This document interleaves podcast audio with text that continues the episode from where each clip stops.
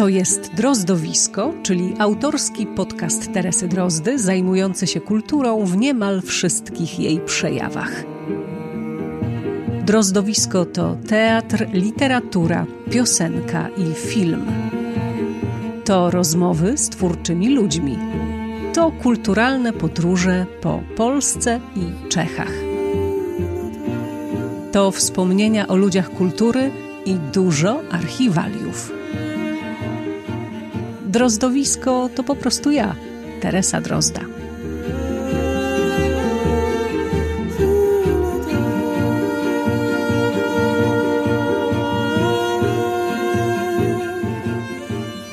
Dzień dobry. Jest 9 maja 2022 roku. To 75. dzień rosyjskiej inwazji na Ukrainę.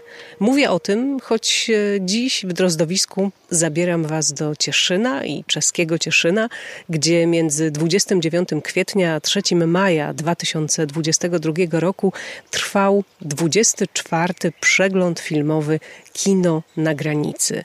Impreza pogodna, inspirująca, nastrajająca niezwykle pozytywnie, ale cień wojny towarzyszył nam przez cały czas i będzie to też słychać w rozmowach. 65. Drozdowisko w całości nagrałam podczas Kina na granicy, ale nie ma ono na celu szczegółowego zrelacjonowania Wam tej imprezy, bo to chyba zresztą niemożliwe. To raczej dźwiękowe odpryski tego, co mnie zaciekawiło, zatrzymało. Może i przed Wami się coś odkryje. Tradycyjnie polecam opis odcinka, w którym znajdziecie nazwiska, tytuły, linki, czyli wszystko to, do czego być może będziecie mieli ochotę jeszcze sięgnąć. No to cóż, nie pozostaje mi nic innego, jak zaprosić Was na uroczyste otwarcie. Drodzy przyjaciele, ważeni przyjaciele, 24. filmowe przeglądki Kino na granicy. Uważamy za otwarte. Musimy uważać za zahájenie. Otwarte! Mamy to!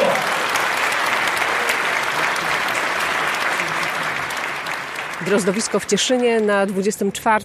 przeglądzie Kino na granicy.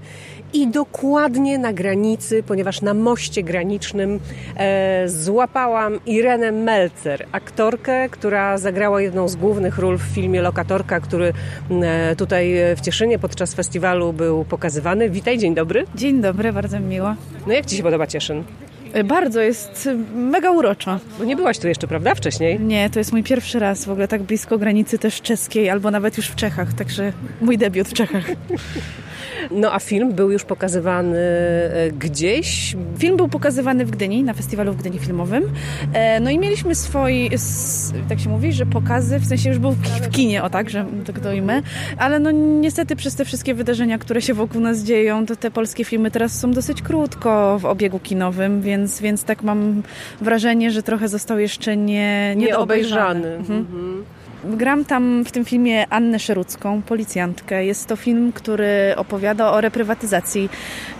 Jest to kino społeczne, zaangażowane społecznie i opowiadamy historię na podstawie historii Jolanty Brzeskiej, która do tej pory, jej sprawa nie została wyjaśniona tak naprawdę, więc i sam film jest też taką opowieścią. Mieliśmy zamiar tą sprawę też naświetlić, jakoś tak... Wrócić trochę do niej. Tak, wrócić. Mieliśmy nadzieję, że może to poruszy władzę i społeczeństwo do tego, żeby znowu się pochylić nad tym bardzo trudnym i mrocznym tematem. Jak jest, to właśnie no, tak jak opowiadamy sobie, że ten film, no, nie była to jakoś bardzo głośna premiera. Przez to właśnie, że do kin chodzimy już dużo rzadziej, jest się trochę trudniej przebić. Ale z tego co wiem, to film można teraz zobaczyć na wodzie, więc jest dostępny i można go sobie obejrzeć, nawet odpalić w domu. Tak na myślę. Wodzie, czyli? VOD. Na VOD, na wodzie, tak się mówi, tak? Nie wiem, tak powiedziałam. Ja po prostu jeszcze do tej pory nie słyszałam takiego sformułowania, ale... Może je wymyśliłam. Ej, ale super, próbujmy to. Zobaczyć film na wodzie. Stoimy nad rzeką i ta rzeka nam tutaj szumi, więc okej, oglądajmy go na wodzie. TVP WOD. TVP jest dystrybutorem tego filmu. No dobrze, ale jak Ty czujesz tę swoją rolę? Jak Ci się pracowało? Jakiego rodzaju to było wyzwanie też dla Ciebie? Było to duże wyzwanie, bo jest to moja pierwsza tak duża rola, więc jakby przeprowadzenie postaci, którą na ekranie widzimy przez cały film niemalże, jest zupełnie innym zadaniem niż wskoczenie na jakiś taki epizod czy w roli drugoplanowej. Więc na pewno dla mnie jakby ten sam fakt wielkości tego zadania był wymagający i było to coś nowego. Co więcej, ponieważ mówimy o rzeczach, które się wydarzyły naprawdę i mówimy o takich delikatnych rzeczach dla ludzi, którzy no naprawdę doświadczają po pierwsze reprywatyzacji. Tutaj akurat mówimy o Warszawie, ale działo się to w różnych innych miastach. No to co więcej, mówimy o konkretnej osobie, której nazwisko na rzecz filmu zmieniamy, ale nadal jest córka Brzeskiej w rzeczywistości, która zresztą ten film widziała i bardzo doceniała, więc obracamy się w takim temacie poważnym, tragicznym, nierozwiązanym do tej pory, więc to wszystko też ustawia nas w jakiejś takiej, no nie tylko szacunku do tematu, ale też jakiejś takiej głębokiej empatii i gdzieś czuję się wyróżniona, że tak jak powiedziałam, bo to jest kino społeczne, że mogłam wziąć udział w czymś, co dla wielu ludzi jest bardzo ważne, żeby o tym powiedzieć, żeby się o tym zrobiło głośniej, żeby zabrać głos w tej sprawie i żeby wypowiedzieć się właściwie w ich imieniu i ich głosem. Więc to wszystko sprawiało, że było to wymagające zadanie, już tak ukrócając. Trudno jest mi powiedzieć, który moment, czy jakby która rzecz, czy która emocja, czy scena była najtrudniejsza, bo też tak jak pewnie się Państwo domyślają albo nie, no to te sceny robi się nie po kolei, więc sobie gdzieś tam wcześniej buduję tę postać, ale później gram ją na wyrywki niemalże, więc to pewnie zależy też od takiego stanu dnia i jakiejś takiej własnej kondycji psychofizycznej. To jest zupełnie inaczej niż w teatrze, prawda? Tak, więc po prostu mogłabym powiedzieć, że było to wymagające zadanie. Mam nadzieję, że mu jakoś tam sprostałam i jakoś jak oglądam ten film, to nawet mogę na siebie patrzeć, co jest zawsze trudne bardzo, żeby siebie oglądać w kinie. Więc no, to tak. A twoja rola też jest inspirowana prawdziwą bohaterką? Ty też masz swój pierwowzór w rzeczywistości? Właśnie tworząc moją bohaterkę, nie miałam za zadania ani znaleźć pierwowzoru, ani nie było żadnej wskazanej osoby, więc gdzieś te dyskusje z reżyserem były oparte też o to, jak kobieta w policji się odnajduje, jak jest traktowana, więc ja sobie gdzieś tak szukałam w różnych takich dokumentalnych źródłach, reportażach na ten temat jakiegoś takiego swojego pierwowzoru, mieszając różne rzeczy, też śledząc i jakby tak musiałam się douczyć też, dowiedzieć na temat w ogóle tego konfliktu prawnego i o reprywatyzacji, i o tym, co się wydarzyło w tej konkretnej sytuacji, więc była to postać przeze mnie stworzona.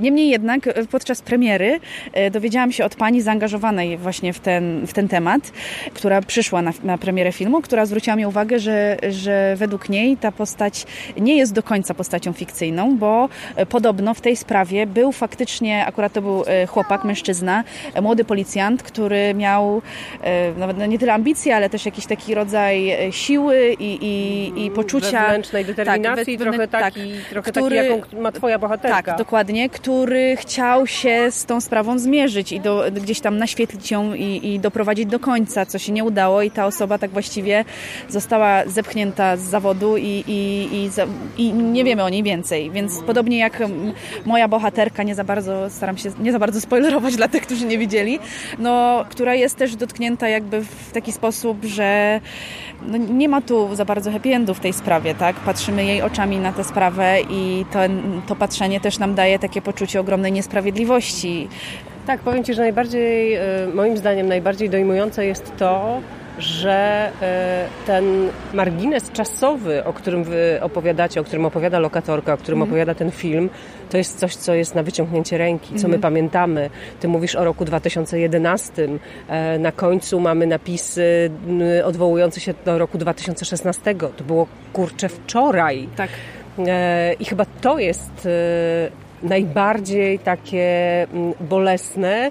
I jak patrzyłam na te czeskie napisy na tym filmie, jesteśmy na festiwalu polsko-czeskim na granicy, wszystkie filmy, które tutaj oglądamy, są opatrzone napisami albo polskimi, bo oglądamy czeskie filmy, albo czeskimi, bo oglądamy filmy polskie. I pomyślałam sobie, Jezus Maria, co ci Czesi sobie o nas pomyślą, kiedy obejrzą ten film, o naszym państwie, o tym, jak ono funkcjonowało. Ale jednocześnie wiem, że w Czechach nie takie sprawy, ale podobne, różne układy też prowadziły do całej masy nadużyć i tylko też nie wiem, czy to się już skończyło, czy to ciągle jeszcze trwa. No wasz film pokazuje, że u nas się to ciągle dzieje i że to są ciągle rzeczy nierozwiązane. Nie daliśmy sobie rady jeszcze po prostu z tym, co się już działo po 89 roku. I to jest straszne. No, to prawda. Mnie to też przeraziło, bo sprawę, zanim w ogóle wzięłam udział w zdjęciach próbnych i w filmie, no to sprawę znałam, jestem w ogóle z Trójmiasta i znałam z mediów, mieszkając w Warszawie, że faktycznie był ktoś taki jak Jolanta Brzeska, nawet gdzie niegdzie na murach można zobaczyć też takie murale, gdzie jest twarz pani Jolanty i właściwie to wzbudzało jakąś taką moją ciekawość, ale no nigdy wcześniej nie zagłębiałam się w ten temat aż tak, bo wydawało mi się, że mnie nie dotyczy, a co ciekawe, co dzisiaj też po seansie poruszyła Barbara Jonak, aktorka, która gra właśnie córkę Jolanty Brzeskiej, znaczy postać wzorowaną na córce, bo może nie gra jej dosłownie takiej, że to właściwie może się przydarzyć każdemu z nas, że mieszkając w kamienicy w Warszawie czy w jakimś innym mieście, wydaje nam się na przykład, kiedy kupujemy to na własność, czy tam nawet na kredyt, że to jest coś naszego, czy nawet posiadamy, a tu się okazuje, że to się też wydarzyło ludziom, którzy myśleli, że to są u siebie w domu, że ktoś przychodzi i nagle prawo jest nie po jego stronie, tylko właśnie ktoś inny jest właścicielem tego miejsca i trzeba się wynieść. Więc to jest takie wstrząsające, że nie tylko ten właśnie dystans czasowy, którego właściwie nie ma, bo to było przed chwilą, to, że to trwa nadal, to, że tak jak powiedziałaś, no z jednej strony 2011, kiedy się wydarza śmierć Jolanty Brzeskiej i że mówimy sobie, to było przed chwilą, a z drugiej strony minęło na tyle dużo czasu, że do tej pory wydawałoby się... Już dawno to powinno 3 razy być wyjaśnione. Tak. Więc to wszystko buduje jakieś takie, no nawet bym powiedziała, nie tyle napięcie, a jakiś taki tragizm tego wszystkiego i w odbiorze, dlatego ten film jest trudny i ciężki i wydaje mi się taki trochę niepozostawiający nas w nadziei, co ja jako zwykły oglądacz filmów tak sobie myślę, kurczę, kino powinno dawać jakąś nadzieję, ale tutaj ten film zrobiliśmy też po to, że właśnie nadzieją jest to, że może ktoś w końcu wróci do tego tematu i zajmie się tą sprawą, bo to się dzieje na skalę masową, jeśli chodzi o wyrzucanie ludzi z ich własnych domów. I jakby chcieliśmy, żeby ten film się gdzieś do tego przyczynił, żeby poruszyć nie zamiatać tego tematu znowu. I tu zostawimy Lokatorkę, a zapytam Cię jeszcze, co robisz teraz? Co Cię teraz zajmuje? Gdzie jesteś? Gdzie można Cię zobaczyć?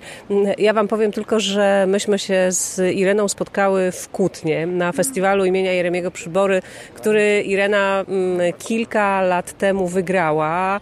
To też już się wydaje, że to było jakoś strasznie dawno temu, ale to było ile? 5 lat temu? 4 lata temu? No nie, jakoś... więcej trochę. Wydaje się, że więcej trochę. A sama nie pamiętasz dokładnie kiedy. Dokładnie, Co robisz teraz? Gdzie jesteś?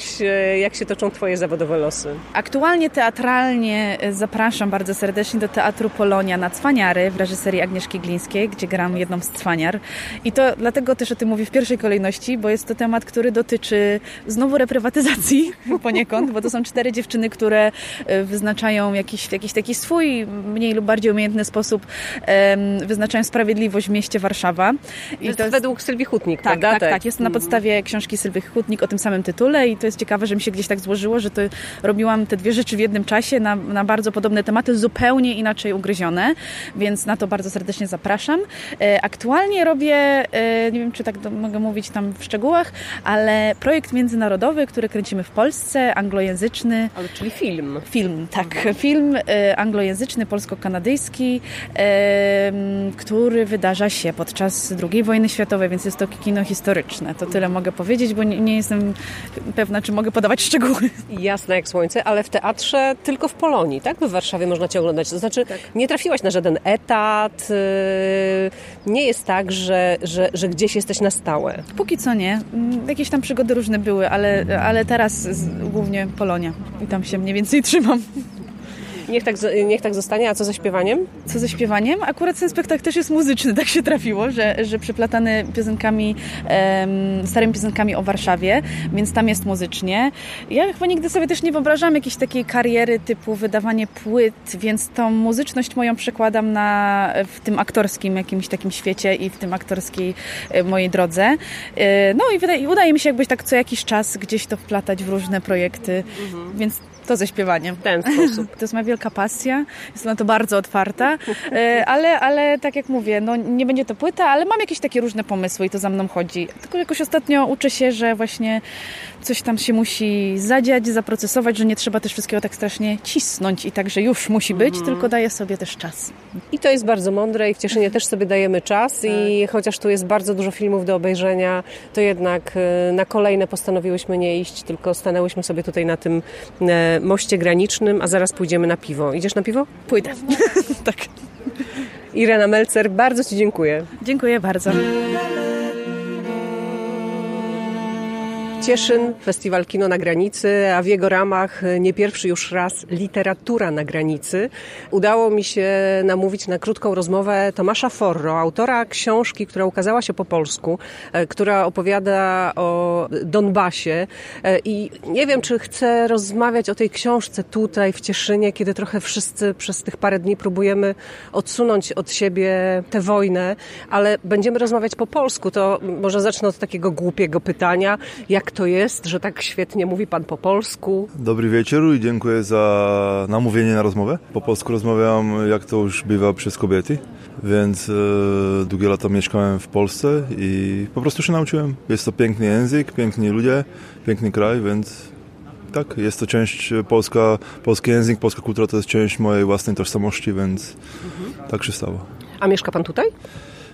Mieszkam już tutaj, czyli w środku Europie, ale już od roku mieszkam na Słowacji, z powrotem. Z powrotem, czyli tak. Z Polski wrócił Pan na Słowację? Z domu na dom, z domu do domu wróciłem, tak.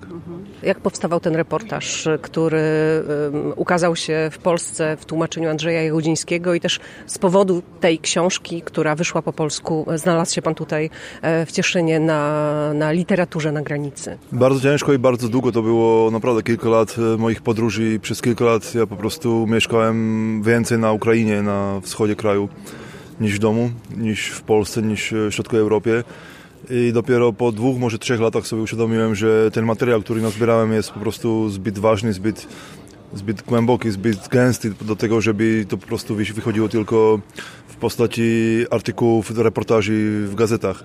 Więc w pewnym momencie po prostu postanowiłem, że naprawdę jest warto zacząć pisać w jakimś większym formacie i po prostu się zamknąłem na kilka długich miesięcy do domu, na Słowacji do gór i po prostu pisałem i wyszło z tego to, co Państwo mają teraz okazję przeczytać. Bolała ta książka? Bardzo, to był okropny ból. Teraz już jestem po swojej drugiej książce, więc wiem, że ten ból to nie jest tylko, to nie dotyczy tylko Donbasu, ale ta pierwsza książka, którą pisałem o Donbasie, to było naprawdę okropne doświadczenie. Jedna sprawa to jest jeździć tam i spotykać się z tymi ludźmi, ale zupełnie inna sprawa jest potem przyjechać do domu i wszystkie te historie, wszystkie te losy ludzi mieć razem w jednym miejscu, one krążą wokół mnie, ja je mam napisać i one są ze mną, kiedy o tym piszę, kiedy idę spać, kiedy się obudzam, to było bardzo ciężkie, naprawdę. A ta druga książka, rozumiem, że ona wyszła na Słowacji i to jest też książka, która dotyczy Ukrainy? Druga książka dotyczy Wenezueli i już myślę, że się możemy cieszyć w ciągu roku albo może 1,5 roku wideo znów w wydawnictwie czarnym i w Polsce. Nazywa się Złota Gorączka i zajmuje się tym, co się dzieje. Też bardzo okropne rzeczy, chociaż to jest wszystko bardzo daleko, ale myślę, że to też jest temat, który bardzo dotyczy też nas tutaj w Europie. To znaczy, jak to wygląda, kiedy się jeden kraj, który był jeden z najbogatszych na świecie, się pogrąża w kryzysie olbrzymim, który właściwie to jest obrazem kryzysu, który może zająć całą ludzkość za kilkadziesiąt lat. Kilkadziesiąt? Tak. To jest jakby to, co się dzieje dzisiaj w Wenezueli, żeby tylko wyjaśnić. Wenezuela to jest kraj, który ma największe zapasy ropy na świecie, a jednak nie ma dosyć benzyny nawet dla swoich własnych ludzi na stacjach benzynowych. I to jest dokładnie stan, to jest dokładnie sytuacja, obraz tego, co się może zdarzyć, kiedy ludzkość sobie po prostu nie poradzi z kryzysem ekologicznym, ze zmniejszającymi się zapasami surowców i to jest po prostu moim zdaniem naprawdę jakby to, co się jakby jeden z możliwych scenariuszy, co się może wydarzyć w bliskiej przyszłości. To muszę jeszcze dopytać, bo z jednej strony Ukraina, z drugiej strony Wenezuela, to jest przynajmniej na pierwszy rzut oka jakiś rozdział, daleko. Rozstrzał olbrzymi. Rozstrzał, wiem, to tak wygląda. Faktem jest, że taki jakby Ameryka Łacińska, jak mówiłem, że Polska to jest mój drugi dom, to Ameryka Łacińska to jest też taki drugi kontynent mój, które moje takie drugie środowisko.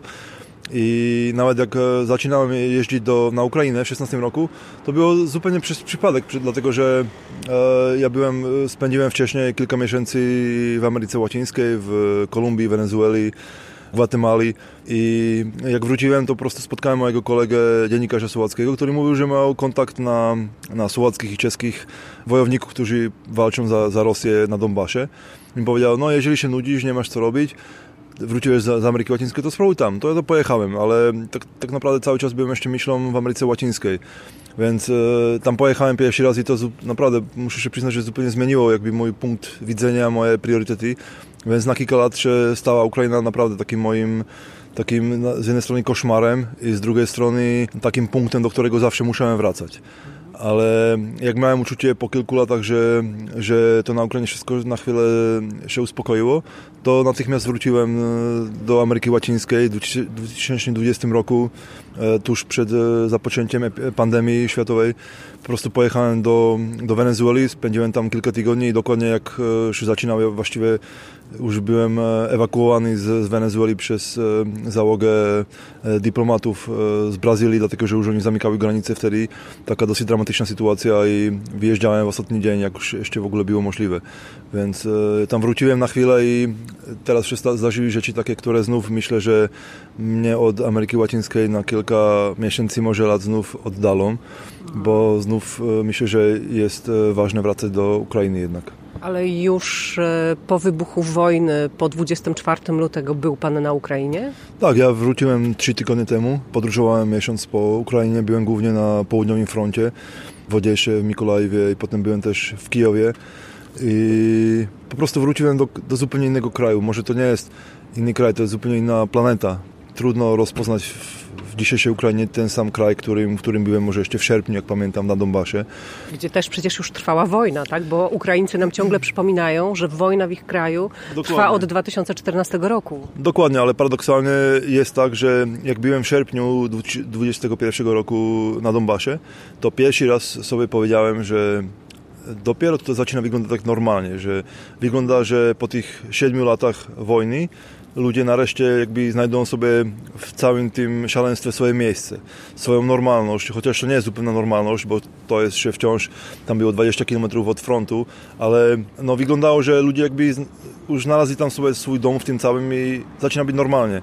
I to całe przetrwało oczywiście kilka miesięcy i decyzją jednego szaleńca wszystko oczywiście wróciło do jeszcze gorszego stanu niż przed tym, więc niestety dzisiejsza Ukraina to jest zupełnie inny kraj niż przed tym znałem.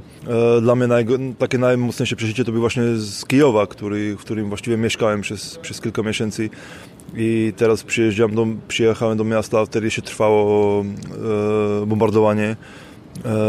Jeszcze nie było, też cały czas tam były po prostu rosyjskie jednostki niedaleko i to było po prostu trudne dla mnie w ogóle do pojęcia. Myślę, że jeszcze nie do końca sam z siebie się jakby się z tym wyrównałem, że zrozumiałem, że co tam właściwie widziałem. To jest takie dla mnie też takie najmocniejsze wrażenie, że ani to, co napisałem ja do tej pory o Ukrainie od tych kilku tygodni, ani wszyscy moi inni koledzy dziennikarze, to jeszcze nie jest prawdziwe dziennikarstwo.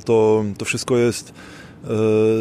W tym momencie na Ukrainie opisujemy rzeczy bardzo takie powierzchowne, bardzo bardzo dramatyczne, ale to jeszcze, tam jeszcze nie można z ludźmi rozmawiać o jakiejś głębi tego, co to zrobiło z ich życiem, z ich przyszłością. O tym wszystkim jeszcze będzie trzeba przemyśleć, trzeba będzie tam wracać, trzeba będzie być natarczywym jeszcze wiele miesięcy, może kilka lat, i żeby zrozumieć, żeby zacząć o tym pisać, żeby w ogóle móc napisać coś takiego, jak napisałem na przykład o Donbasie, tak? To jeszcze nawet nie jest pora, niestety. To wszystko trzeba się przetrwać i dopiero potem się zaczyna naprawdę taka praca mrówcza, taka bardzo trudna i żmudna. Ale myśli pan, że właśnie ktoś taki z zewnątrz, taki dziennikarz z zewnątrz może to zobaczyć lepiej niż, nie wiem, artyści, bo myślę, że też artyści będą przetwarzać tę wojnę za chwilę, ukraińscy dziennikarze, że właśnie ktoś taki z zewnątrz może to zrobić bardziej komunikatywnie, na przykład dla Europy? W tym momencie wszyscy robimy, co się da. Tylko ja myślę, że w tym momencie to jeszcze nie jest czas na daleko idące wnioski. I na patrzenie z góry. Dokładnie, to się po prostu nie da. Ta wojna jest teraz strasznie czarno-biała, ta wojna jest okropnie bezwzględna. To jest wszystko o umieraniu, o przetrwaniu i jest bardzo trudno starać się w tym całym znaleźć jakieś głębsze idei, jakieś daleko idące wnioski. To się po prostu jeszcze nie da, niestety. To naprawdę trzeba poczekać. I ta faza jest bardzo ważna. To trzeba dokumentować, o tym trzeba mówić, to trzeba pisać, robić zdjęcia, nagrywać, ale ten czas na dłuższe historie, na dużo ważniejsze historie, to dopiero przyjdzie. Tak ja sobie po prostu myślę, bo widzę, że wszyscy tu tam teraz jeździmy i to, co opisujemy, strykamy zdjęcia, to jest taka powierzchowna rzeczywistość tu i teraz. To jeszcze nie jest czas na coś naprawdę głębszego, ważniejszego.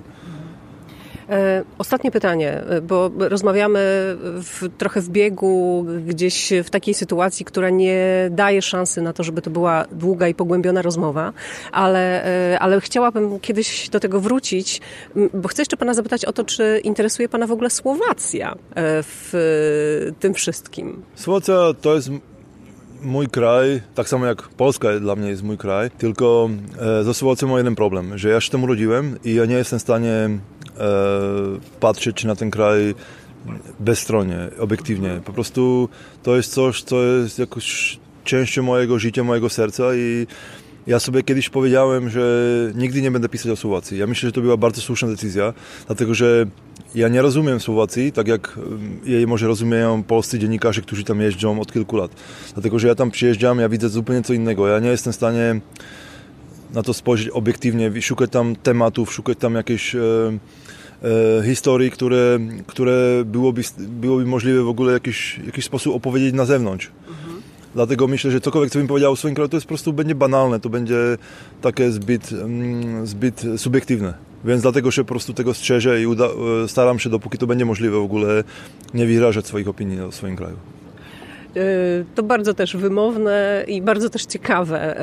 Ja myślę, że Słowacja ma jakieś małe problemy też jakby wśród tych ludzi, którzy się zajmują Czechami, bo trochę się w Polsce mieszają Czechy ze Słowacją, trochę tego nie odróżniamy, a jednocześnie Czechy są dużo bardziej ekspansywne w tej opowieści o sobie niż Słowacja i przez to ona jest trochę zapomniana, a myślę, że nie da się o współczesnych Czechach rozmawiać bez świadomości istnienia Słowacji i tego, co te kraje łączyło przez kilkadziesiąt lat. Nie tylko o Czechach, też o całej Europie Środkowej się nie rozmawia o Słowacji, tylko ja się obawiam, że tam naprawdę jakby tą najciekawszą historię, tą dogłębną historię o Słowacji, to dopiero jeszcze jest czas o tym, żeby opowiedzieć. To się jeszcze nie stało. Nie czytałem jeszcze ani książki, ani filmu, ani żadnego materiału o Słowacji takiej, które by naprawdę ktoś się starał dotknąć, tak dogłębnie, jak to się dzieje w przypadku Polski, Słowacji, nawet Węgier. Po prostu, przepraszam, w przypadku Polski, Czech albo Węgier. Słowacja jest wciąż jeszcze takim krajem nieodkrytym. Może to jest dobrze, może źle, ale ja myślę, że ten czas jeszcze dopiero nadejdzie. Bardzo dziękuję. Tomáš Forró, słowacki dziennikarz, słowacki korespondent wojenny, autor książki o Donbasie, która ukazała się w Polsce, wkrótce książka o Wenezueli, spotkany w Cieszynie podczas festiwalu przeglądu Kino na granicy. Bardzo dziękuję za tę rozmowę. Bardzo dziękuję, pozdrawiam całą moją Polskę. I wrócimy do niej, co? Oczywiście, jak najbardziej. W emocjach, w rozmowie nie podałam pełnego tytułu książki Tomasza Forró. Nadrabiam zatem ten błąd. Książka nosi tytuł Apartament w hotelu Wojna. reportaż z Donbasu i ukazała się 24 listopada 2021 roku w wydawnictwie Czarne, zaś w 50. Drozdowisku opowiadał o niej jej tłumacz Andrzej Jagodziński. Do Cieszyna na przegląd filmowy Kino na granicy zjeżdżają dziesiątki gości i czasem są to ludzie związani z kinem, ale czasem są to ludzie związani z ogólnie, bardzo mówiąc, relacjami polsko-czeskimi. I taka właśnie postać siedzi teraz ze mną na ławce pod magnolią, pan Mirosław Jasiński. Witam, dzień dobry. Dzień dobry, witam serdecznie. Jest mi niezmiernie miło, że możemy zamienić parę słów. No to najpierw muszę pana zapytać o pańskie związki z tym festiwalem. No mówiąc szczerze, od pierwszego są jakieś, dlatego że powstał on jako część działań Solidarności Polsko-Czesko-Słowackiej. Nieco wcześniej powstał Teatr na granicy, bo to już był 90. rok, ale jak widać z większym chyba sukcesem, dzięki zresztą szalonemu uporowi i silnym nerwom, jak się okazuje, Jolidy Goś, która to od początku prowadzi i myślę, że jest takim dobrym duchem tego festiwalu. Oby nie było jak z kulturą paryską, to znaczy, że potem to instytucja umiera, jak ktoś to opuszcza, więc mam nadzieję, że nie. No więc to właściwie cały czas jakieś związki są, były, są i mam nadzieję będą. Rozumiem, że kiedyś się pan angażował też w organizację, w jakąś pomoc w zdobywaniu pieniędzy. No tak, no staram się też, no bo od początku też, kiedy powstało Forum Polsko-Czeskie. Czyli taka instytucja, która no właśnie... Dofinansowuje. Teraz właśnie słyszę, że w tym roku, ale ja z tym nie miałem nic wspólnego, bo niestety z innych powodów już wypadłem jakby z niego przez rok, teraz wróciłem, więc mam nadzieję, że dobre czasy wrócą. No i próby lobowania w różnych miejscach, namawiania różnych znajomych, żeby jednak wspierali. Powiedzmy sobie szczerze, chyba najbardziej poważna impreza na pograniczu kulturalną, polsko-czeskim. Ale też rozumiem, że jakby nie tylko działa pan na rzecz tego, żeby wspierać kino, ale w ogóle na rzecz tych właśnie polsko-czeskich relacji. Mam wielu czeskich znajomych także w kręgach i intelektualistów, ale też polityków, którzy no wielkie nadzieje wiązali z pana obecnością w Pradze i jakby mówią mi, ale czemu, w ogóle czemu to się tak skończyło, a ja tylko niestety bezradnie rozkładam ręce, no bo co mogę zrobić i też nie chcę, żebyśmy do tego wracali. Mówię tylko o tym, że pana działalność jest tą działalnością strasznie długofalową i że tak naprawdę tu nie chodzi o jedną imprezę, jedną książkę, tylko o pewien całokształt patrzenia na te polsko-czeskie relacje. Nie wracając do tego, ale trzeba powiedzieć, że cały ten incydent, bo to w sumie jest, jakby spojrzeć z perspektyw współpracy i sąsiedztwa, to był kompletnie jakiś absurdalny incydent. No nie będę już tutaj wymieniał, ale strasznie zmroził, a poza tym pokazał, jak łatwo można zepsuć wysiłki tysięcy ludzi na granicy, stworzyć jakieś sytuacje, które są niezrozumiałe, które się nagle rozlewają w ogóle bardzo szeroko. To, co myśmy słyszeli, coś tam, to rzeczywistość okazała się być znacznie gorsza, a przede wszystkim na szczęście nie była tak zła, jak jeszcze mogła być, gdyby to zostało puszczone. Gdyby nie wysiłek też wielu osób, to nie tylko, to mnóstwo osób, które próbowały jednak znaleźć w tych całych napiętych wówczas sytuacji no jakiś zdrowy rozum, bo zdrowy rozum to wtedy już w latach 80. funkcjonował, że zaraz, no, jesteśmy obok siebie, mamy, że powiem, wspólnego wroga, mamy wspólnego ciemiężyciela, no i trzeba po prostu zjednoczyć się razem, to jesteśmy znacznie mocniejsi, a przede wszystkim możemy sobie pomagać. No i nad tym zawsze można pracować. Nawet ukułem takie powiedzenie, że w końcu dobry sąsiad jest znacznie lepszy niż nawet równie dobry kuzyn za morzem. Po prostu jesteśmy skazani na dobrą współpracę, a okoliczności, klimat i tak dalej w tej chwili myślę, że wskazuje, że to jest jakby stan naturalny stosunków między Polakami a Czechami, a nie jakieś dziwaczne napięcia. Ja oczywiście nie obserwuję tego tak bardzo długo jak pan i nie siedzę też w tym tak bardzo mocno, ale też myślę, że bardzo dużo tych rzeczy, dobrych rzeczy i fajnych rzeczy w tych relacjach polsko-czeskich dzieje się na poziomie pozainstytucjonalnym, na poziomie właśnie między ludźmi, którzy mają jakąś zajawkę na coś. Znam gościa po czeskiej stronie, fantastycznego, który ma tak ogromną radość przeszukiwania polskiego rynku muzycznego na przykład i wyłuskiwania z niego ciekawych osób i zapraszania ich na jeden, na który ma wpływ festiwal muzyczny też niedaleko granicy gdzieś. Piękne rzeczy się dzieją w Ołomuńcu, też gdzieś tylko w środowisku tak naprawdę akademickim, które bardzo rozlewa się przecież potem na Czechy i to promowanie polskiej kultury gdzieś z tego malutkiego ośrodka, przepraszam, Ołomuniec, idzie trochę dalej. To sąsiedztwo i te relacje są między ludźmi, którzy z jakiegoś powodu mają ochotę ze sobą rozmawiać i współpracować. Kultura współżycia polega na tym, że zacznijmy słowa kultura, to jest pielęgnowanie. Coś, co się nie pielęgnuje, stopniowo umiera i stajemy się wobec tego obojętni. W związku z czym, jeśli mamy dobre stosunki, powinniśmy o nie dbać. Tak jak się dba w ogrodzie o rzodkiewkę, marchewkę i kwiatki. I tu można podać dziesiątki, jeśli nie setki, a może nawet więcej różnych, bardzo drobnych badań. Przy czym nie tylko są to działania zwykłych ludzi, to są też i na poziomie gmin, na poziomie powiatów. To pogranicze jest takim dobrym przykładem, ale nie tylko. Właśnie ostatnio myślałem, że istnieją miasta, które bardzo są żywo zainteresowane, w Czechach na przykład. W ogóle nawet nie na pograniczu. Taki Zlin to jest bardzo daleko, a to bardzo zasłużone dla kształtowania tej współpracy miasto. Czy, nie wiem, Pardubice i tak dalej. Nie może to być scentralizowane, nigdy nie będzie, bo to wtedy byłoby suche. To mielibyśmy stare komunistyczne historie, że sekretarzy przylatywali na lotnisko, całowali się w stylu Breżniewa i potem dekretowali, że jest przyjaźń. Od tego się zresztą zaczęło, że była droga przyjaźni polsko-czeskiej, na którą w pewnym momencie nie można było właściwie wstępować. Ale więc oczywiście to jest... O tym trzeba pamiętać. W pewnym momencie SPC powiedziała, że ale w tej chwili najważniejsze rzeczy się na granicy dzieją. To już był początek lat 90. i tak naprawdę zawsze to będzie, bo to wpisuje się w rytm naszego życia. Ludzie, którzy są na granicy, mówię tu nie tylko o Cieszynie, mówię oczywiście o Bogatyni, o Opolszczyźnie, o Kotlinie Kłodzkiej.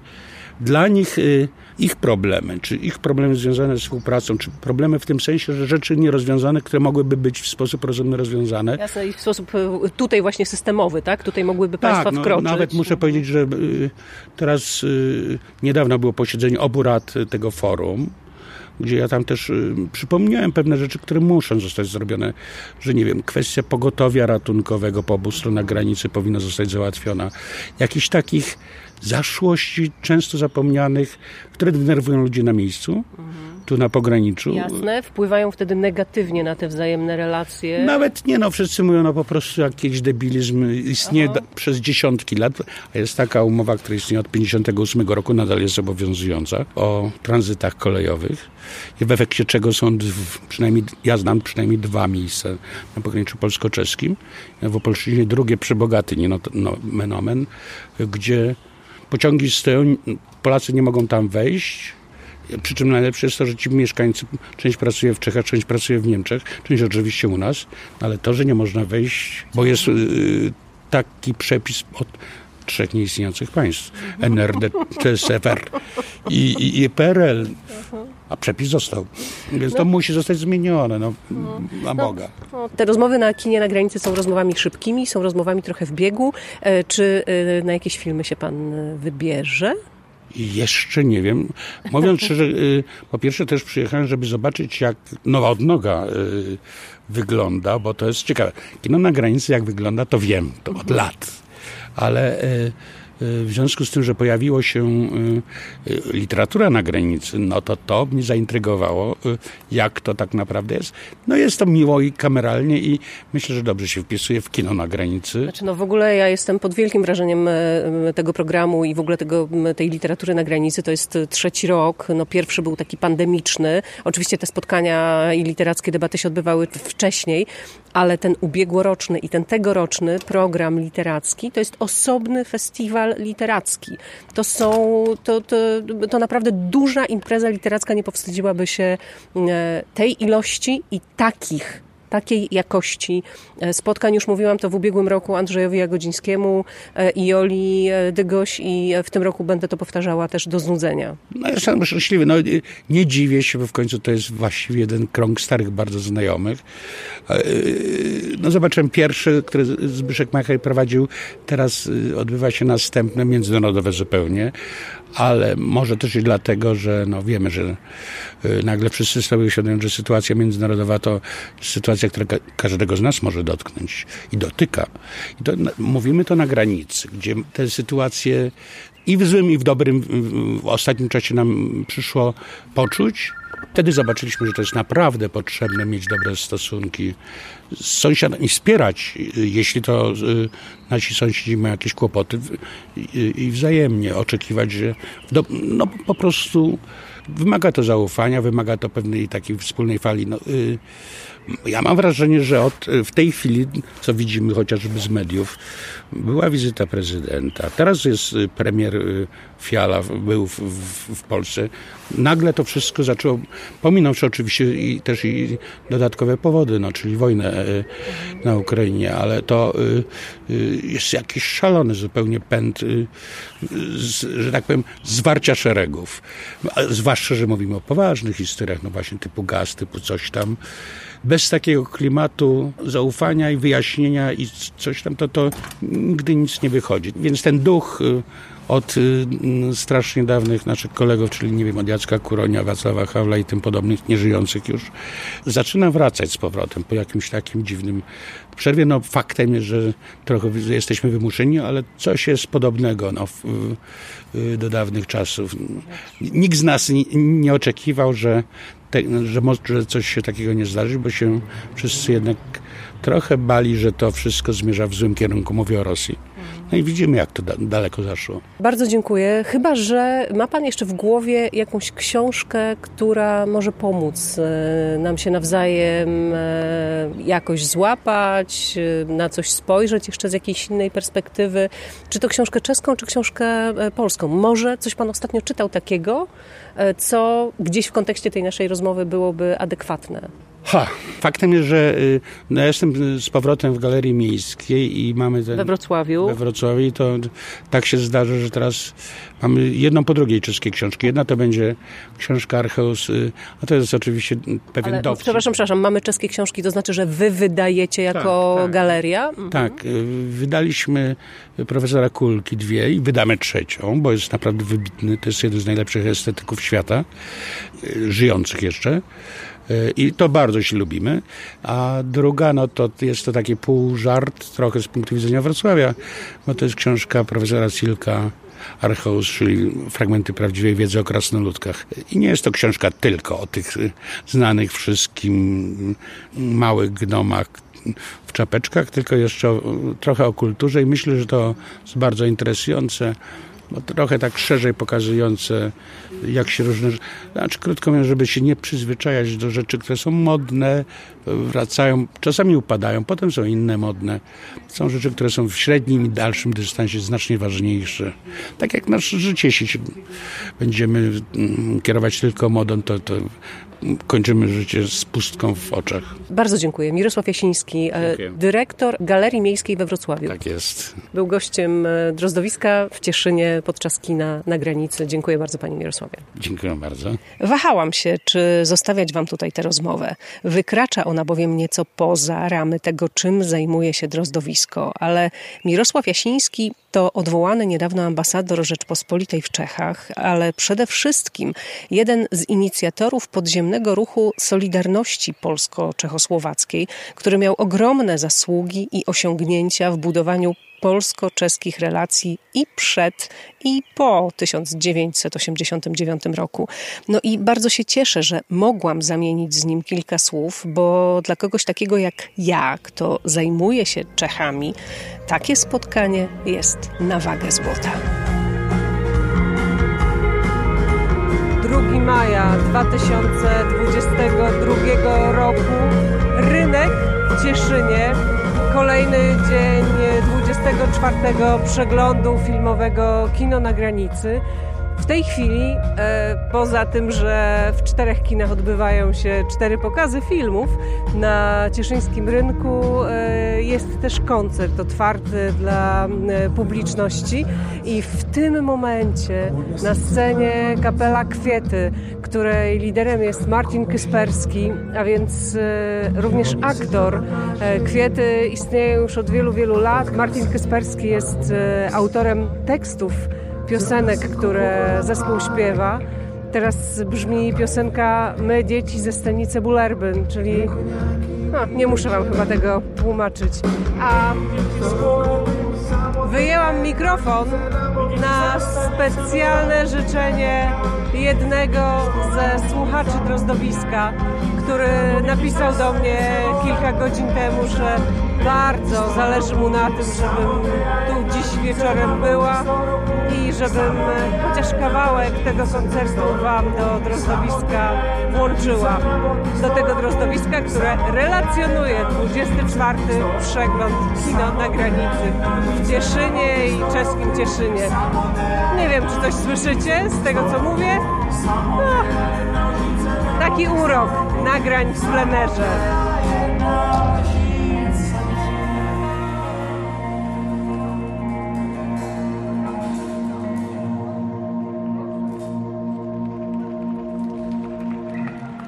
Ja już od pewnego czasu mam taki plan, żeby się spotkać z Martinem Kyšperskim.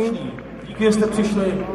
To tady krásne. Víte se dobře, užijte si filmový festival. My jsme skupina Květy. Koncert się kończy.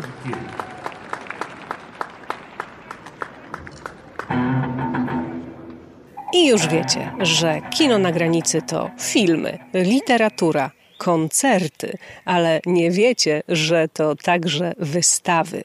W tym roku było ich aż 5, a na jedną wybrałam się z jej autorką Joanną Jędrusik. Chodzimy do Bastei na zamku w Cieszynie i wisi tam wystawa notabene Smerzenej, która powstała parę lat temu, już dość dawno, głównie w Bratysławie.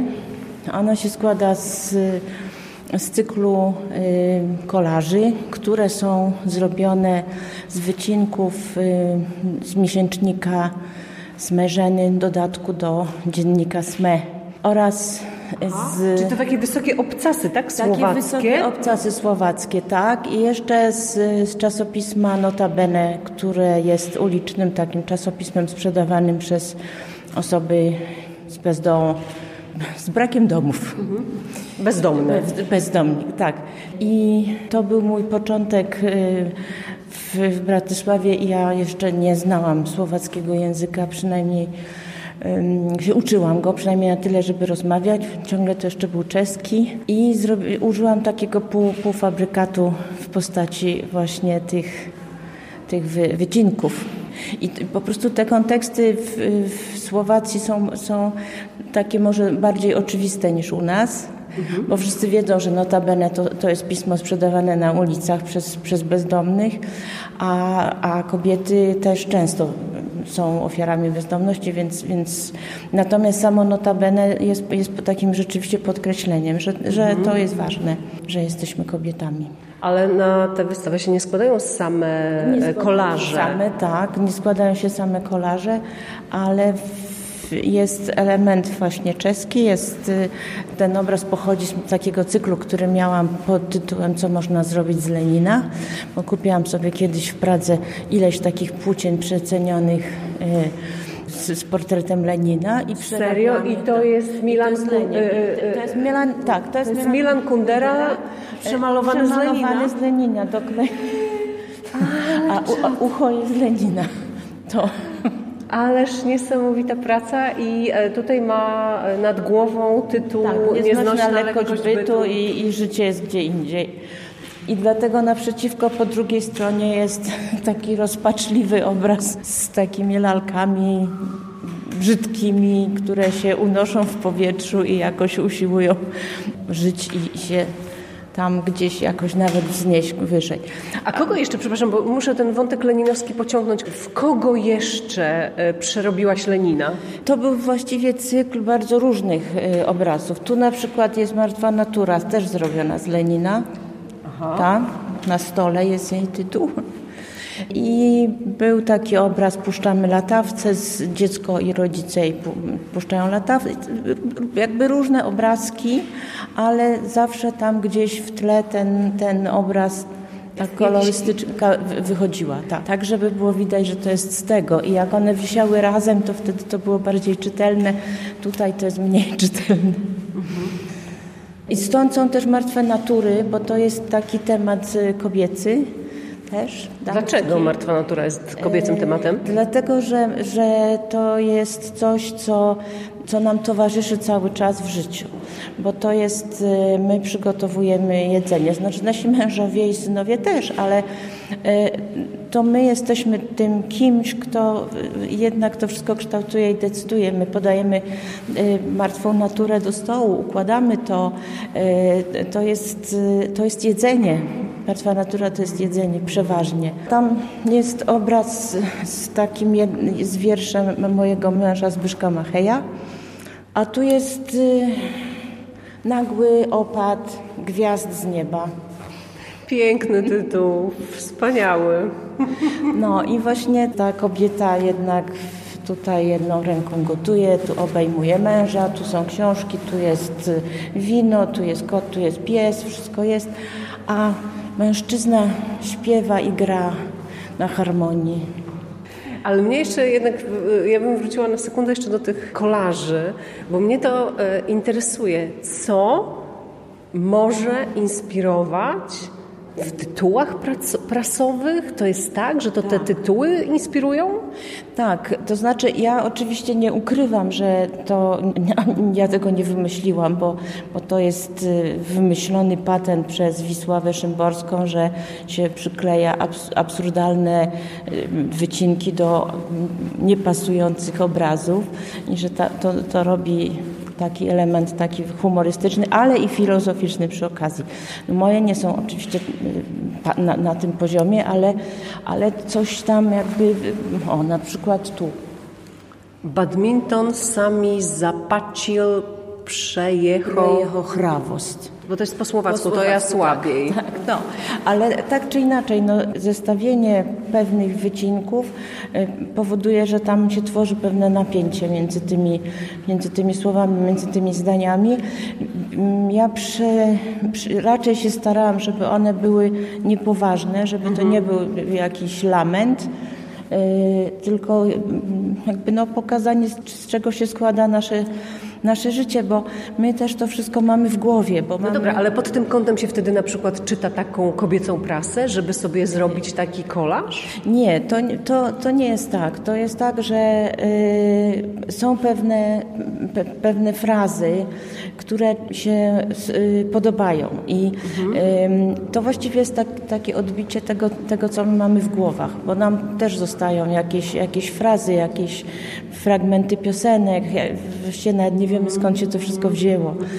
I to jest jakiś tam chaos i nie wiem, kto wie, czy te słowa i te frazy, które do nas docierają ze świata, że one jednak kształtują nasze myślenie, czy chcemy, czy nie. Te gotowe, takie... Jasne. I o tym są trochę te kolaże. Tak, i o tym są te kolaże, tak. Ale to jest tak jakby ironiczny obraz świata.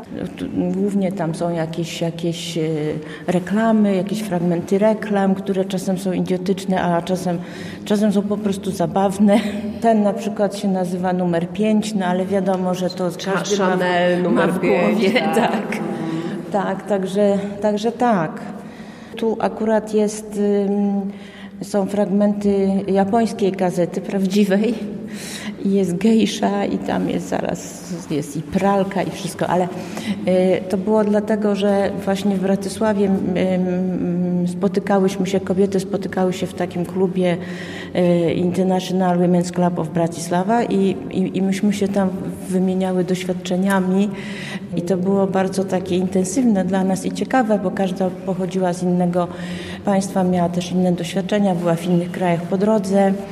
to był taki klub w jakimś sensie wsparcia. Myśmy się spotykały raz w tygodniu i to było takie dla nas wszystkich ciekawe, bo naprawdę się spotykałyśmy z różnymi obyczajowościami i naprawdę to nie było tak, że myśmy uważały, że coś jest normą, a coś nie jest normą, albo że to jest lepsze, a to jest gorsze, tylko poznawałyśmy się nawzajem i było to ciekawe, co właściwie inne kobiety mają do powiedzenia, bo w jakimś sensie i tak nasze życiowe, w takim najbliższym planie, to nasze życia były podobne. Bo życia kobiet się nie różnią bardzo. Bo się nie różnią, tak. Także tak. A czemu ta wystawa towarzyszy festiwalowi Kino na granicy? Ta wystawa towarzyszy dlatego, że to jest słowacki akcent, a ja jestem słowacką patriotką. Jako Polka, tak? Jako Polka, tak. I tak się złożyło, że akurat u góry jest czeska wystawa czeskich bohaterek, kobiet, a ja akurat miałam tę wystawę jeszcze. Czyli więc to po prostu, jest... bo też jest tak, że te wystawy tutaj na Kinie na granicy, one tworzą też pewną całość. I niektóre z nich współbrzmią z filmami, typu Zatopek na przykład, a niektóre są po prostu takim dialogiem same ze sobą. Same ze sobą, tak. Bo tam u góry to są plakaty, to jest właściwie encyklopedia kobiet czeskich bohaterek, a to jest ta część tej wystawy, już jest taka niepoważna, to już są raczej żarty też z tego bycia kobietą i tego, jak to wygląda. Moja obserwacja była taka goniąca, bo po każdej przebudce potwierdza, wszystkie dziewczyny jechały do ginekologa. Jest 3 maja 2022 roku, ostatni dzień 24 przeglądu filmowego Kino na granicy. Trwają jeszcze ciągle pokazy filmów, trwają ciągle spotkania z gośćmi, a potem też długie rozmowy publiczności z gośćmi i w foyer Teatru Mickiewicza w tej chwili jeszcze trwają rozmowy po jednym seansie, takie już w podgrupach, a na sali rozpoczyna się projekcja kolejnego filmu. Tak tu właśnie jest. Bardzo intensywnie, bardzo dużo się dzieje i nie wszystko można sobie zaplanować i też nie wszystko, co chciałoby się, można zobaczyć, bo po prostu nie starcza czasu. Joanna Kożuch, reżyserka filmu Było sobie morze. Taki jest ten polski tytuł? Tak, jest tytuł polski. I to jest, powiem Ci, wiedziałam, że idę na film animowany, ale nie miałam zielonego pojęcia, że idę na animowany dokument i to jest chyba pierwsze moje doświadczenie z takim gatunkiem. Taki gatunek w ogóle istnieje, jak animowane kino dokumentalne? Tak, jest bardzo popularne. Proszę wygooglić Arli Fornę i zobaczyć walce z Bashirem, tak jest po polsku. Przepraszam za mój język polski. Także tak, polecam. Świetny film, fantastyczny, zrobiony przez dokumentalistę, który w pewnym momencie wybrał animację z bardzo konkretnego powodu. Polecam zwłaszcza dzisiaj. Świetny film o wojnie, nie tej, która teraz się odbywa, o wspomnieniach, o konsekwencjach wojny.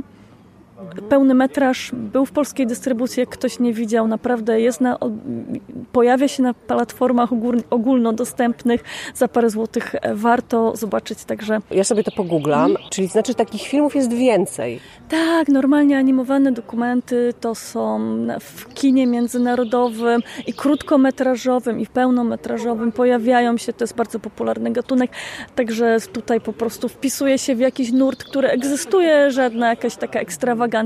Ale ja myślę, że w ogóle strasznie dużo ciekawych rzeczy dzieje się na granicach i zawsze się działo, jak już jesteśmy przy kinie na granicy. Mariaż dokumentalnego filmu i aktorskiego też tu był pokazywany i tak dalej. Także te gatunki się mieszają. I myślę, że siła jest w tym, że tych rzeczy nie zawsze nawet warto nazywać, że to jest takie... Ja lubię dobre filmy. Nie muszą być animowane, nie muszą być aktorskie, nie muszą być dokumentalne. Muszą być dobre. No tak, to jest rodzaj takiego wytrychu, ale jednak ta gatunkowość jest niezbędna na jakimś tam poziomie.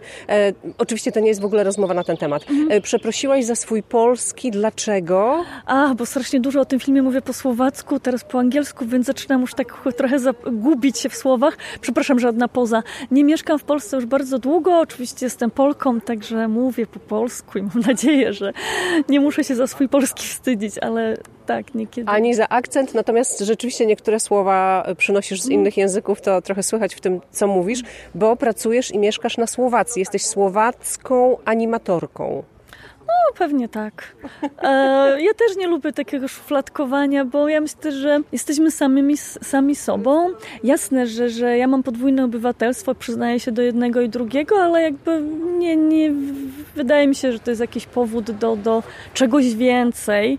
Jasne, że wychowałam się, urodziłam się w Polsce, czyli jakby dorastałam w pewnym kręgu kulturowym, mam za sobą jakiś background, z którego czerpię. Potem przeprowadziłam się, widzę te różnice zawsze, oczywiście na Słowacji będę gościem w jakimś tam sensie, ale te kultury są bardzo bliskie, ale też są różne, więc tak samo język, bardzo łatwo jest zacząć mówić po słowacku, trudno jest zacząć mówić dobrze, bo tam ta podobność jakby nie pomaga.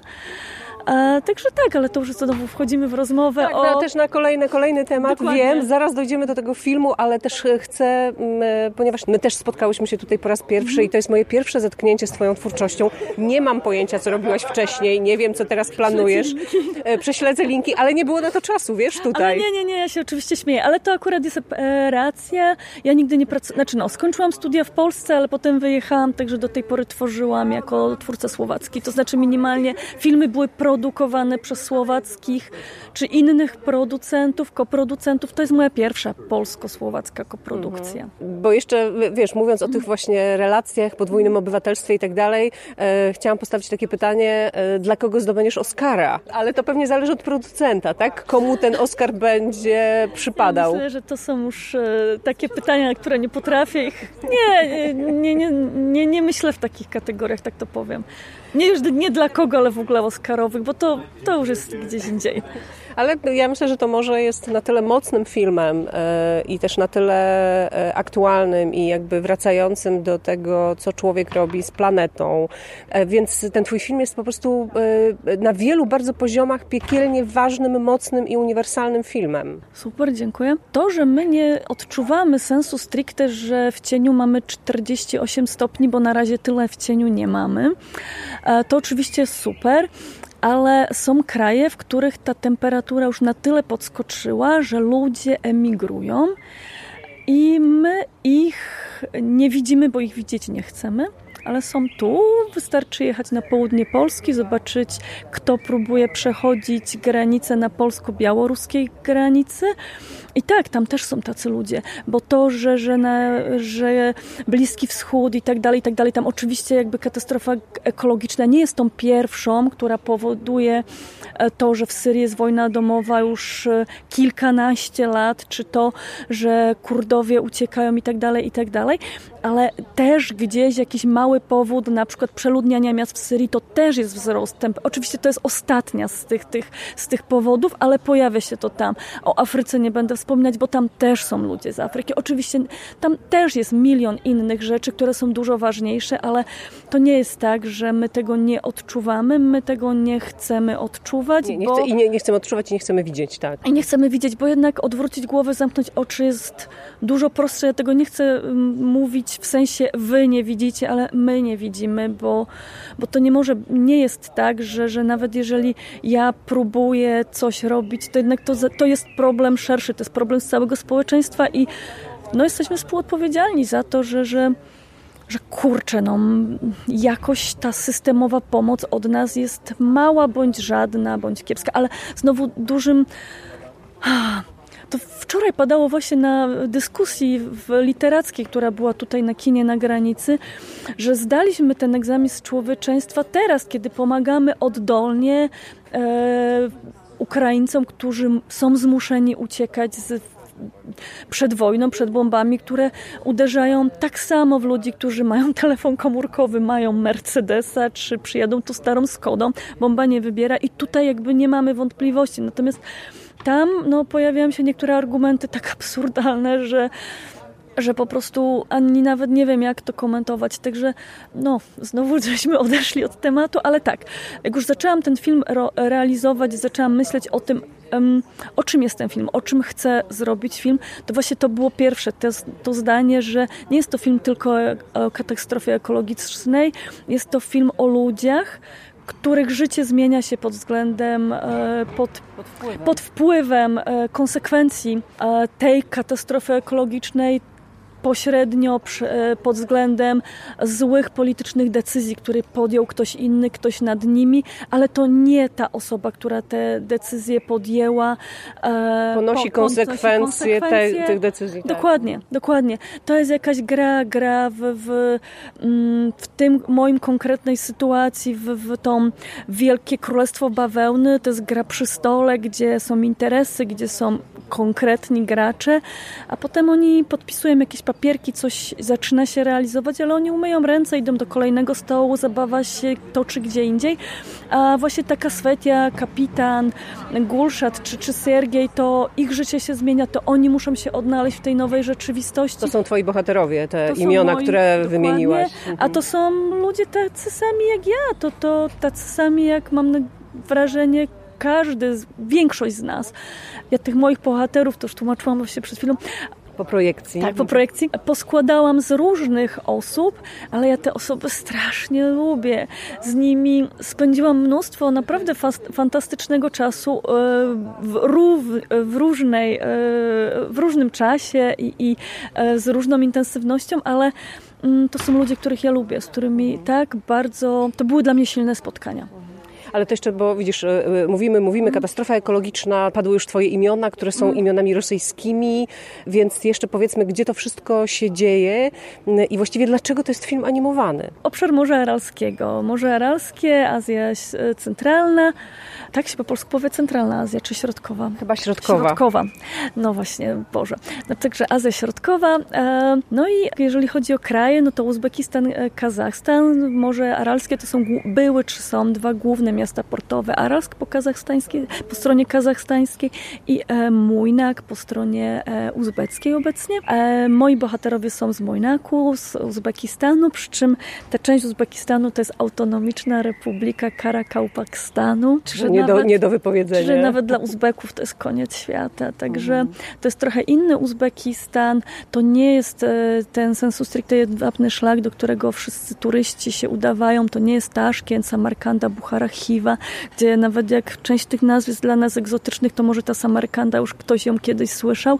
To są przepiękne, błękitno-ceramiczne miasta, które ja używałam w zdjęciach podczas robienia mojego morza, ale to jest taka cisza. To jest minimalnie Mujnak i okolice, to jest przestrzeń, na której de facto nie ma nic.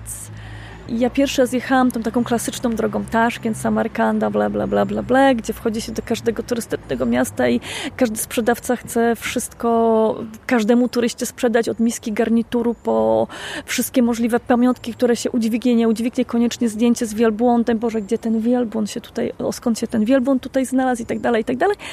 A tam często nawet nie wyciągałam aparatu, bo ta atmosfera rozmowy była taka, że wiedziałam, bo ja zawsze pytam, czy mogę fotografować. Bardzo lubię fotografować ludzi.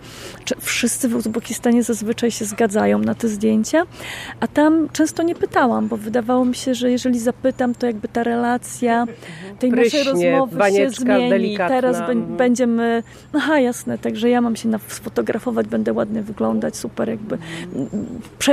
Będzie to inny poziom rozmowy, a tego nie chciałam. Także strasznie dużo rzeczy sobie musiałam zapamiętać, dużo rzeczy zapisywałam. Także to jest mój taki obraz Aralskiego Morza.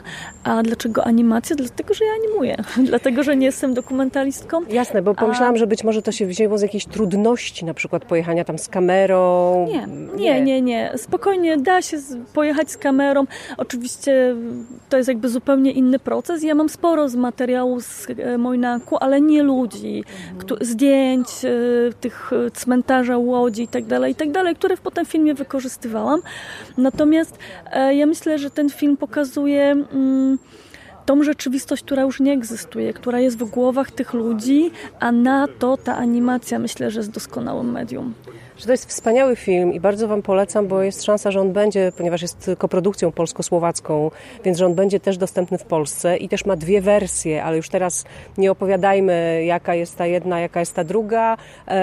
Może będzie do tego okazja. Ja się bardzo cieszę, że się tutaj poznałyśmy, spotkałyśmy i że też dzięki temu za Twoją sprawą będę miała szansę spojrzeć na animację słowacką, ale też potem może na kino słowackie trochę głębiej, bo mam już przewodnika.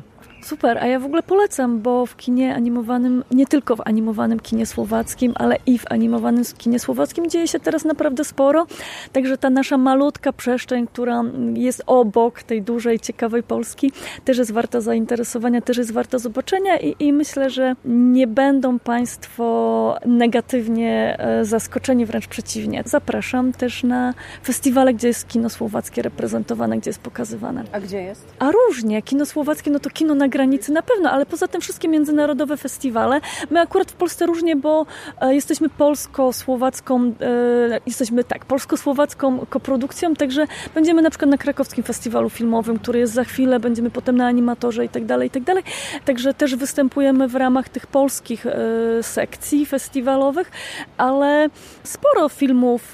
Nie wiem, czy będzie w takiej sensu stricte dystrybucji w kinie, ale polecam 107 Matters, cenzorkę. Mhm. 107 Matek, tak, cenzorka. Tak. Słowacko, ukraińsko i teraz powinnam wymienić jeszcze kilka krajów. Ale nie pamiętamy, Czeszkę, ani ja, ani ty, ale w porządku. Generalnie Peter Kerekesz, polecam film. Służobnicy, Iwan Ostrochowski, sporo naprawdę dobrych filmów, które warto zobaczyć. A tak samo dokumenty, bo teraz pewnie Mikołaj będzie mówił o swoim fantastycznym filmie, który teraz tu też był pokazywany w teatrze, także i ta twórczość dokumentalna na Słowacji. Na pewno to jest dużo mniejsza przestrzeń, ale równie ciekawa. Wielkie dzięki. Joanna Kożuch, do usłyszenia i do zobaczenia. Dziękuję bardzo, do usłyszenia, do zobaczenia. To raz wielkie gratulacje. Ja tak samo, super. Strasznie gratuluję. Super. Cieszę się, że mogłam być z Tobą super. W kinie. Mikołaj Lizut, 24. Przegląd kinowy Kino na granicy. Pokazałeś tutaj swój film dokumentalny. Ja, jak tylko przeczytałam Twoje nazwisko w programie, to od razu sobie zaznaczyłam, że chcę iść na ten film. Nie czytałam opisu. W związku z tym nie miałam pojęcia tak naprawdę na jaki film idę, a ponieważ mam w głowie i jestem wielką fanką cyklu Pisarze na krótko, który jest pokazywany w Kanal Plusie i zasadzałam się nawet, czy myślałam przez jakiś czas, że właśnie koniecznie muszę się z Tobą spotkać i w ogóle porozmawiać o tym cyklu, skąd on się wziął, co to jest i po prostu o nim trochę porozmawiać i czy będzie jakiś dalszy ciąg. I tak naprawdę idąc tutaj na ten film, myślałam, że to będzie coś w tamtym stylu. Zupełnie mnie zaskoczyłeś, muszę powiedzieć. No to miło. To miło, że udało mi się Ciebie zaskoczyć. Tak, no rzeczywiście to jest zupełnie co innego. No przede wszystkim materia dokumentalna, więc Pisarze, serial na krótko to jest forma fabularna, króciutka. Natomiast to jest mój dyplom ze szkoły filmowej, szkoły Wajdy, który robiłem bardzo długo, 4 lata. Ale dyplom, czyli też debiut, tak? Tak, to jest mój debiut. Wiesz, tak się to ułożyło oczywiście, że w sensie takim chronologicznym, przez to, że potwornie dużo czasu mi zajęło skończenie tego filmu, to okazał się nie debiutem, ale jednak traktuję go jako debiut, tak. No to jest delikatny film pokazujący bardzo niedelikatne sprawy. Tak bym to ujęła. Mówiłeś na spotkaniu po projekcji, że chciałeś zrobić film o dojrzewaniu i on na jakimś poziomie jest filmem o dojrzewaniu, ale myślę też, że wychodzi trochę poza to założenie. Tak generalnie chyba, no to wiesz, w jakimś sensie każdy film dokumentalny opowiadający o człowieku jest filmem o ludzkiej kondycji, o ludzkim losie, więc w tym sensie tak, no na pewno jakoś tam wychodzi poza zagadnienie dojrzewania, chociaż dojrzewanie, szczególnie dojrzewanie kobiet, wydaje mi się taką rzeczą szalenie fascynującą, przez to, że jest najeżone takimi niebezpieczeństwami, takimi demonami czyhającymi, na młodą kobietę. Właściwie niechciana ciąża, myślę, że jest tym największym demonem. Niechciana ciąża, ale też ogromna samotność, w jakiej znajduje się młody człowiek w tym czasie, gdy do końca nie rozumie, co się wokół niego dzieje, to znaczy próbuje się jakoś odnaleźć, to jest z jednej strony taki okres cielęcej po prostu głupoty, a jednocześnie też, okres pełen magii. No tak, i taki, który jednym jakimś drobiazgiem może totalnie zmienić życie. No właśnie, każdy krok jest po prostu niebezpieczny i wystarczy jeden błąd, który determinuje twoje życie w ogóle, i prowadzi cię do jakiegoś koszmaru. Do więzienia, do ośrodka wychowawczego, do bezdomności. Tak, no to jest, i oczywiście zwykło się myśleć, że do ośrodków wychowawczych trafiają dzieci z trudnych środowisk. To oczywiście jest półprawdy, bo trafiają wszystkie dzieci z bardzo różnych środowisk. Na przykład mama jednej z moich bohaterek, tej Gosi, pracuje w korporacji, jest po studiach. To jest właściwie normalny dom. Poza tym, że ona samotnie wychowuje dwie córki, co nie jest jakąś, nie wiadomo jakim wyzwaniem. Czy wyzwaniem jest, tylko nie jest czymś niezwykłym. No jest sytuacją dosyć powszechną, więc krótko mówiąc, to nie jest wcale tak, że wyłącznie środowisko determinuje przyszłość dziecka. Powiem wam tak, bohaterem tego dokumentu Mikołaja Lizuta są dziewczyny. Młode dziewczyny między 16 a 18 rokiem życia. Mikołaj towarzyszy im z kamerą bardzo długo, więc większość z nich w czasie trwania tego filmu tę magiczną granicę przekracza 18 lat. I wtedy też trochę tak to wygląda w naszym systemie, że zostają zostawione same sobie takie dzieci ciągle jeszcze, czy młodzi dorośli. I ten film się zaczyna w ośrodku takim resocjalizacyjnym, tak? Tak, to jest jedna z placówek resocjalizacyjnych. Ten system resocjalizacji dla młodzieży jest dosyć skomplikowany. Jest jego kilka stopni, że tak powiem. W każdym razie to jest młodzieżowy ośrodek wychowawczy, do którego trafia młodzież z polecenia sądu. Z bardzo różnych powodów. Czasem to są przestępstwa młodocianych, czasem to jest po prostu zaniedbywanie obowiązku szkolnego, więc w sensie takiego elementarnego poczucia sprawiedliwości to w ogóle od razu mieszają, prawda? Narusza komfort. Ale zmierzam do tego, że te twoje bohaterki to są dziewczyny, na które jak się popatrzy, to są po prostu piękne dziewczyny. Nie widać w ich twarzach, jakiegoś braku inteligencji. Pokazujesz je, jak one, któraś czyta książkę, odrabiają lekcje, towarzyszysz im w szkole. Więc patrząc na nie, nie mamy poczucia, mimo że one tam sobie rozmawiają, a to o kradzieżach, a to o narkotykach, a to o takich różnych rzeczach, ale nie mamy takiego poczucia, że to są jakieś po prostu strasznie zdegenerowane dziewczyny, które sobie na przykład zasłużyły na swój los. Wydaje mi się, że one są zupełnie normalne i nie miałem takiego poczucia, pracując w tym ośrodku, spędzając tam bardzo dużo czasu, że to jest jakiś, że trafiam do innego świata. Mhm. One są zupełnie takie jak moja córka. Mają te same marzenia, te same zainteresowania, słuchają tej samej muzyki, oglądają te same TikToki, jakieś inne te bzdury, z szeroko pojętego świata internetu.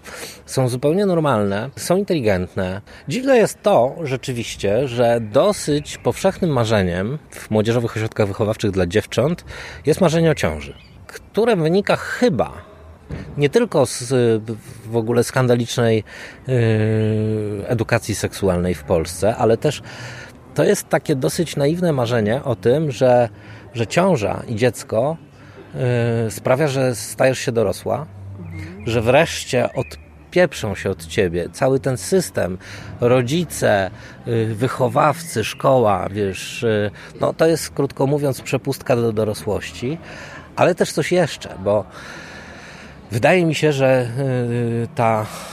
to takie w ogóle niefrasobliwe podejście do ciąży wynika też z takiego ogromnego marzenia o miłości. To jest oczywiście naiwne, ale wiesz, one same są dziećmi, w ogóle nie mają, wiesz... Dziećmi trochę porzuconymi, trochę zostawionymi same sobie i one to wiele razy tam mówią. Tak, i absolutnie one się nie kwalifikują do tego, żeby być matkami jeszcze, ale... Marzą o tym, żeby wreszcie mieć kogoś, kto będzie je bezgranicznie kochał, kto będzie tylko ich. Wiesz, w tym samym całym syfie, w którym w ogóle one żyją, wiesz, przede wszystkim myślę o ich domach, no to jest jakaś taka, wiesz, wyimaginowana deska ratunku, której one się chwytają. One oczywiście też marzą o miłości. Mam takie wrażenie w ogóle, że najgorszą stroną w ogóle, wiesz, ich egzystencji w tym wieku są ci chłopcy, którzy są potworni.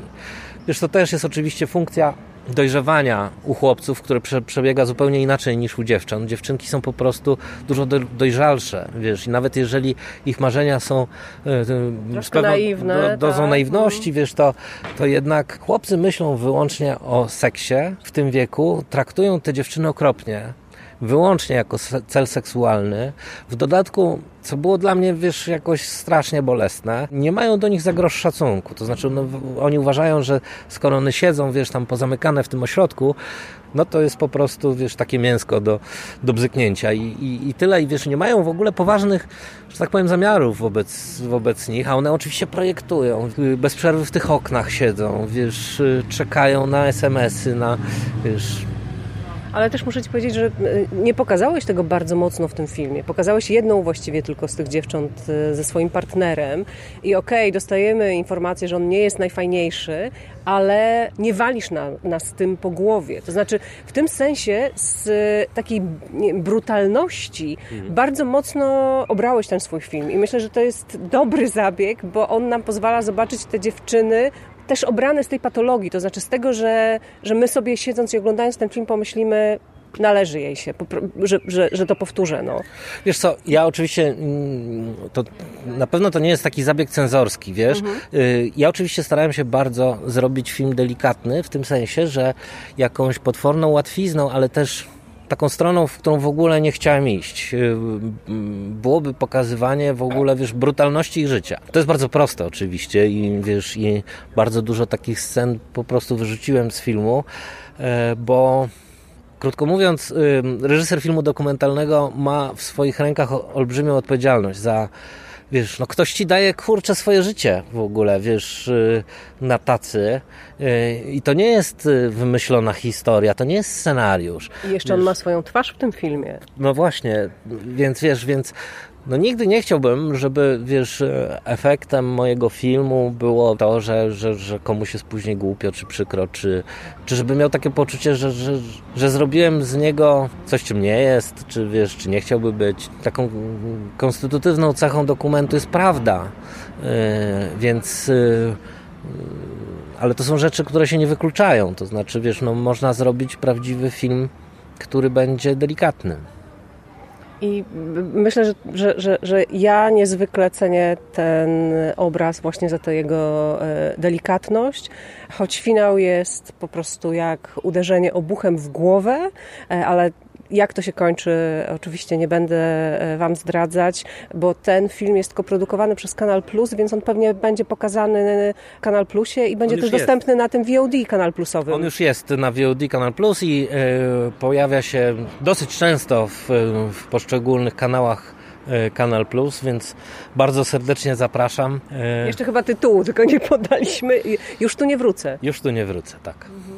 Pisarze na krótko sobie zostawimy na może jakąś inną opowieść, ale na jakąś inną rozmowę. Tylko powiedz mi, będzie kontynuowany ten projekt? Bardzo bym chciał. Zrobiliśmy Pisarzy dotąd 2 sezony. Pierwszy z Magdą Cielecką i z Maćkiem Szturem, który sam reżyserowałem i produkowałem. Drugi sezon wyreżyserował Paweł Maślona, którego bardzo serdecznie pozdrawiam, który jest w ogóle mega zdolniachą, więc mam nadzieję, że trzeci sezon wyreżyseruje ktoś jeszcze inny, może jakaś reżyserka z nowymi aktorami, z nowymi historiami polskich znakomitych literatów. Bardzo na to liczę. Ale chcę Cię zapytać jeszcze tylko o to, czy to, że tutaj zobaczyliśmy film dokumentalny, czy teraz wybierasz między dokumentem a fabułą, w którą stronę chcesz, żeby twoja filmowa droga się rozwijała? Wiesz co, w tej chwili produkuję serial. Czyli jesteś producentem, tak? Najbardziej. No, oczywiście nigdy nie zrezygnuję z reżyserii, ale tak, no, mój, że tak powiem, core zawodowy to jest produkcja. Jestem producentem serialu dla TVN, takiego bardzo dużego, fabularnego, można powiedzieć blockbustera.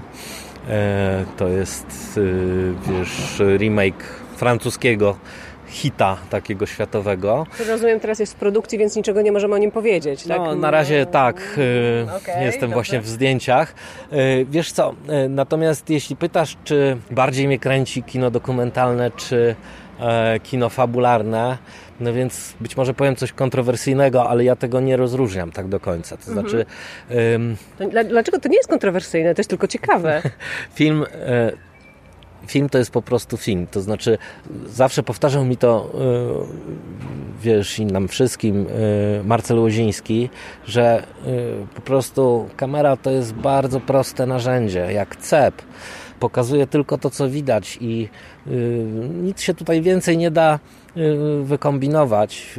Trzeba po prostu nauczyć się posługiwać tym narzędziem. I jeszcze jedną rzecz powtarzał nam, która wydaje się być może trywialna, ale dla mnie była rewolucyjna i wiesz, no to są takie podstawowe rzeczy. Po prostu film składa się ze scen.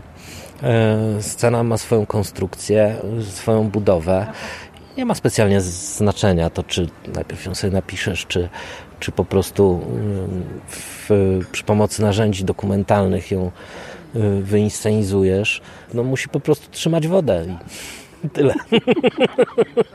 No to myślę, że jest trochę tak jak z mikrofonem. Mikrofon też jest bardzo prostym urządzeniem i też tylko rejestruje to, co się dookoła niego dzieje. Otóż to, tak. To jest banalne i to jest i wada, i zaleta tego typu rejestrujących urządzeń, na przykład nad warsztatem pisarza, który, wiesz, jest ograniczony wyłącznie tylko swoją wyobraźnią. No w kinie niby też, ale narzędzie jest dużo mniej skomplikowane, przez co trudniej się go używa. Piękna puenta. Mikołaj Lizut, stoimy pod Teatrem imienia Adama Mickiewicza 3 maja 2022 roku. Ostatni dzień przeglądu filmowego Kino na granicy. My jesteśmy w polskim Cieszynie. Bardzo, bardzo dziękuję Ci za spotkanie, za ten film. Bardzo dziękuję. Dziękuję też Państwu i zapraszam do Cieszyna. I tyle. Albo aż tyle. 24. przegląd filmowy Kino na granicy przeszedł do historii, a Drozdowisko gościło na nim już po raz drugi. 26. odcinek mojego podcastu poświęcony jest edycji 23. Przy okazji bardzo go Wam polecam, bo tam też sporo się działo i też nie był to odcinek relacjonujący festiwal. Przypominam o opisie tego odcinka, w którym umieściłam tytuły, nazwiska i linki. No i na koniec przypominam też, że Drozdowisko to niezależne i utrzymywane z Waszych wpłat medium. Jeśli możecie się dorzucić do jego powstawania, będę wdzięczna. Właściwe linki także są w opisie odcinka, no ale zawsze możecie się ze mną skontaktować bezpośrednio. drozdowisko@gmail.com. Do następnego razu. Jeśli podobał Ci się ten podcast, postaw mi kawę. Albo zostań jego patronem na dłużej. Odpowiednie linki znajdziesz w opisie. Oprawa muzyczna Dorota Barowa. Pod tytułem Drozdowisko jestem na YouTubie, Spotify'u, Google Podcasts i innych platformach. Polecam się też na Facebooku, Instagramie i w serwisie strefapiosenki.pl. Każdej z tych internetowych dróg możesz użyć, żeby się do mnie odezwać. Teresa Drozda, dziękuję, do usłyszenia.